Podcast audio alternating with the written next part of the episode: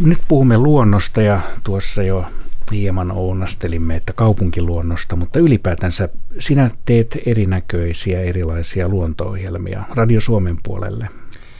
Joo, mulla on keskiviikon Luonto Suomi ja Luontoillas toimi lintuasiantuntijana ja sunnuntai-aamuna pyörii oma luontoretki ja sitten viikon luontoäänet kevät- ja kesäkaudella ja onhan siellä nettipuolella ja somepuolella kaiken näköistä viikon muuttolintu on pyöritetty nyt syksyllä, että töitä riittää, joo, kyllä. Ja luontoillassa olet, istut siellä. Joo, siinä mä oon lintuasiantuntijan puolella, että siinä on vähän eri roolitus oikeastaan kuin tehdä tai juontaa, niin on, on kuunnella ja vastata ihmisten kysymyksiä.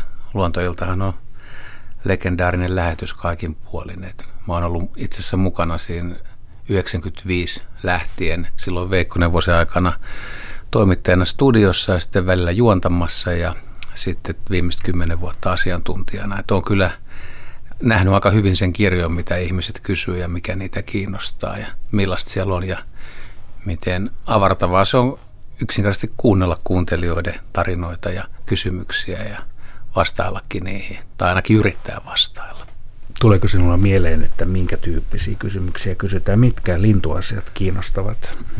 No just näihin aikoihin nyt, kun talvi tekee tuloa tai suurassa Suomea pohjoisessa on jo talvi, niin kyllä, kyllä lintujen ruokinnasta aika paljon kysytään ja sitten kun ensimmäinen harmaa päätikka tulee ruokintapaikalle, niin kysytään, että meillä on vihertikka, että mitä tehdään, että vaikka se on harmaa päätikka siis ja hyrstötiä. Siellä on tietyt lajit, jotka toistuu aika monta kertaa. Kuikasta kysytään mielellään metsokurki, niin kuin lintukysymyksinä, mutta, mutta sitten taas tota, kyllä ne suuressa perustuu, se on kiva, että ne perustuu siis oikeisiin havaintoihin, että eikä ole nähnyt jotain, sitten kysytään, eikä pelkästään semmoiseen kirjatietoon, mitä saisi kirjoista tai netistäkin nykyään. Että kertoo siitä, että suomalaiset, varsinkin kesämökkiläiset, niin ne seuraa, mitä siinä ympäristössä tapahtuu. Ja niitä askarruttaa se aihe. Ja tuommoiset kaikki käyttäytymiseen perustuvat kysymykset on sitten sellaisia, mitä joutuu pohtimaan, koska siitä ei, niihin ei välttämättä löydy kirjoista vastausta, että miksi joku teki niin ja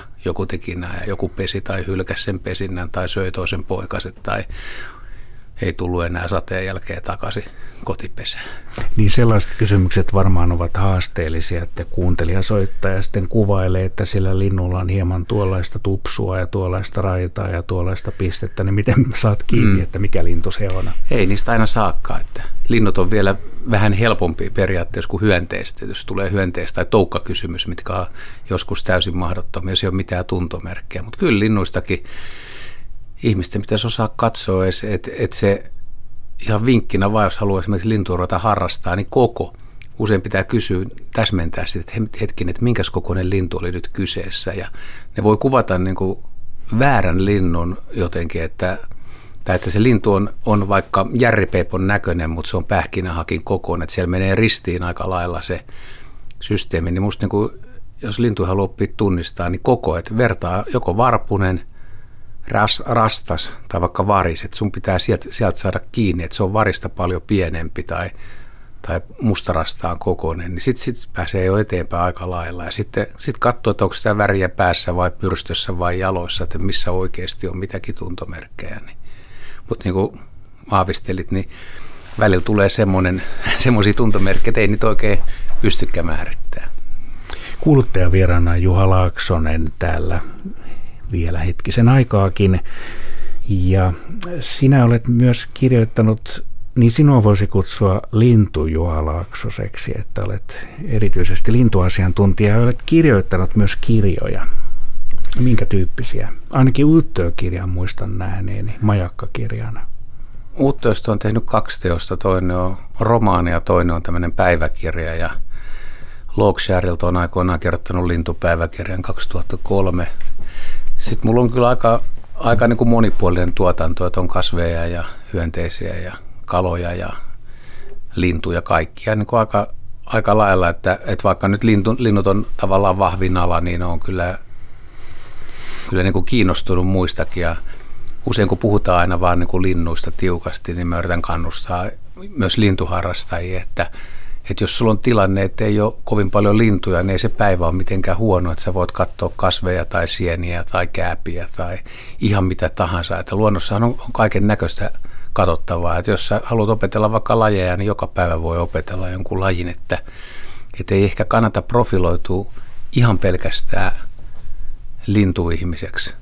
Joskin tässä on nyt toinen puoli, että joku heti miettii, että jos on liian laaja kenttä, niin ei opi mitään hyviä, että pitää ottaa joku suppealue osa sen, mutta, mutta tota, kyllä mä oon semmoisen yleisesti niin kuin on aika hyvä osata, osata niin kuin yhdistää ja pitää semmoinen kokonaisuus jonkunnäköisessä hallinnassa, koska se auttaa sitten hahmottamaan ihan oikeasti, että miten, miten, miten joku – lintukanta tai ravintohomma tai tietyn alueen linnusto pyörii, että mitkä tekijät johtaa mihinkin, että jos sinne tulee petoja ja jos sieltä kaadetaan metsää tai sinne tulee rikkarohoja liikaa tai rakennetaan, että mikä, mikä seikka johtaa seuraavaa, koska luonnossahan niin monet asiat johtuu toisista ja se on syy-seuraussuhde. Oletko sinä perehtynyt kaikenlaisiin luontoilmiöihin, eli tarkoitan nyt, että ei pelkästään kaupunkiluontoa, vaan maaseudulla teet paljon retkiä, Joo, mähän on retkeillyt Suomessa paljon, ennen vielä niin kuin paljon enemmän ja pitkin poikin.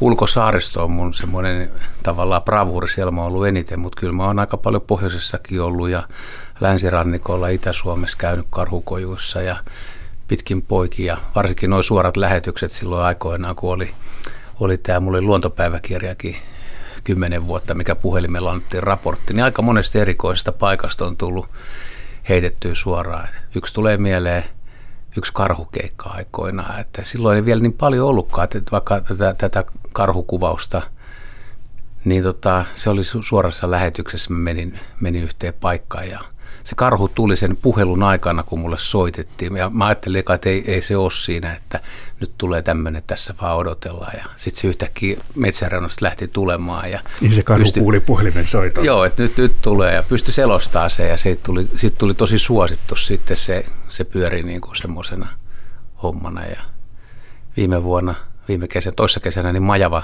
kävi kimppuun tai hyökkäsi kimppuun, mutta se oli vähän huono tuul, tuulinen Majava siis, eikä siitä ollut tapahtunut mitään, mutta se oli jännä kokemus. Se oli Kuusamossa. Eli ärsytit hieman, hieman Majavaa. En minä ärsytä koskaan. mutta joo, kyllä, kyllä tota, on, on, näitä on vuosien varrelta ne kaiken näköisiä jänniä lintu, lintukokemuksiakin, että, mitä on tullut niin kuin työmatkalle. Tämä on se ollut, ollut tietysti niin kuin mahtava juttu, että on saanut liikkuukin Suomessa paljon. Mutta ei, ei niin kuin tuossa puhuin, että kaupunkiluonto on mulle läheinen, kun mä oon kumminkin kaupunkilaispoika ja mä oon gradun tehnyt aikoinaan Lauttasaaren linnuista ja seurannut kaupunkilintuja ja pohtinut, miten, miksi jotkut linnut kaupunkilaistuu ja, ja sehän on niin kuin voimakkaasti käynnissä, että nyt, nyt puna, punarinnat yleistyy ja sepelkyyhkyt pesii kaupungeissa ja monet lajit tulee vähän niin kuin ihmisetkin, että se, siellä on niin kuin jännä muutos käynnissä ihan koko ajan. Ja vakiovarusteena sinulla on kiikari laukussa. Joo, ja aika usein kamerakin. Mä oon paljon valokuvannut. Niin, koska luontokuvanhan saa yhtäkkiä yllättäen, niin ei voi tietää, että milloin tulee hyvä kuva. Joo, kyllä aina pitää olla varusteet. Kiikaret, mankkakin on aika hyvä, että voi tehdä jutun, mutta kamera, että ei, ei voi olettaa ja ei tarvitse aina mennä lähteä kuvaamaan, vaan kun sä oot paljon ulkona, niin tilanteet tulee silloin. Että kaikkein tärkeintä, että oot maastossa niin paljon kuin mahdollista. Välillä tulee niin kuin ihan huipputilanne.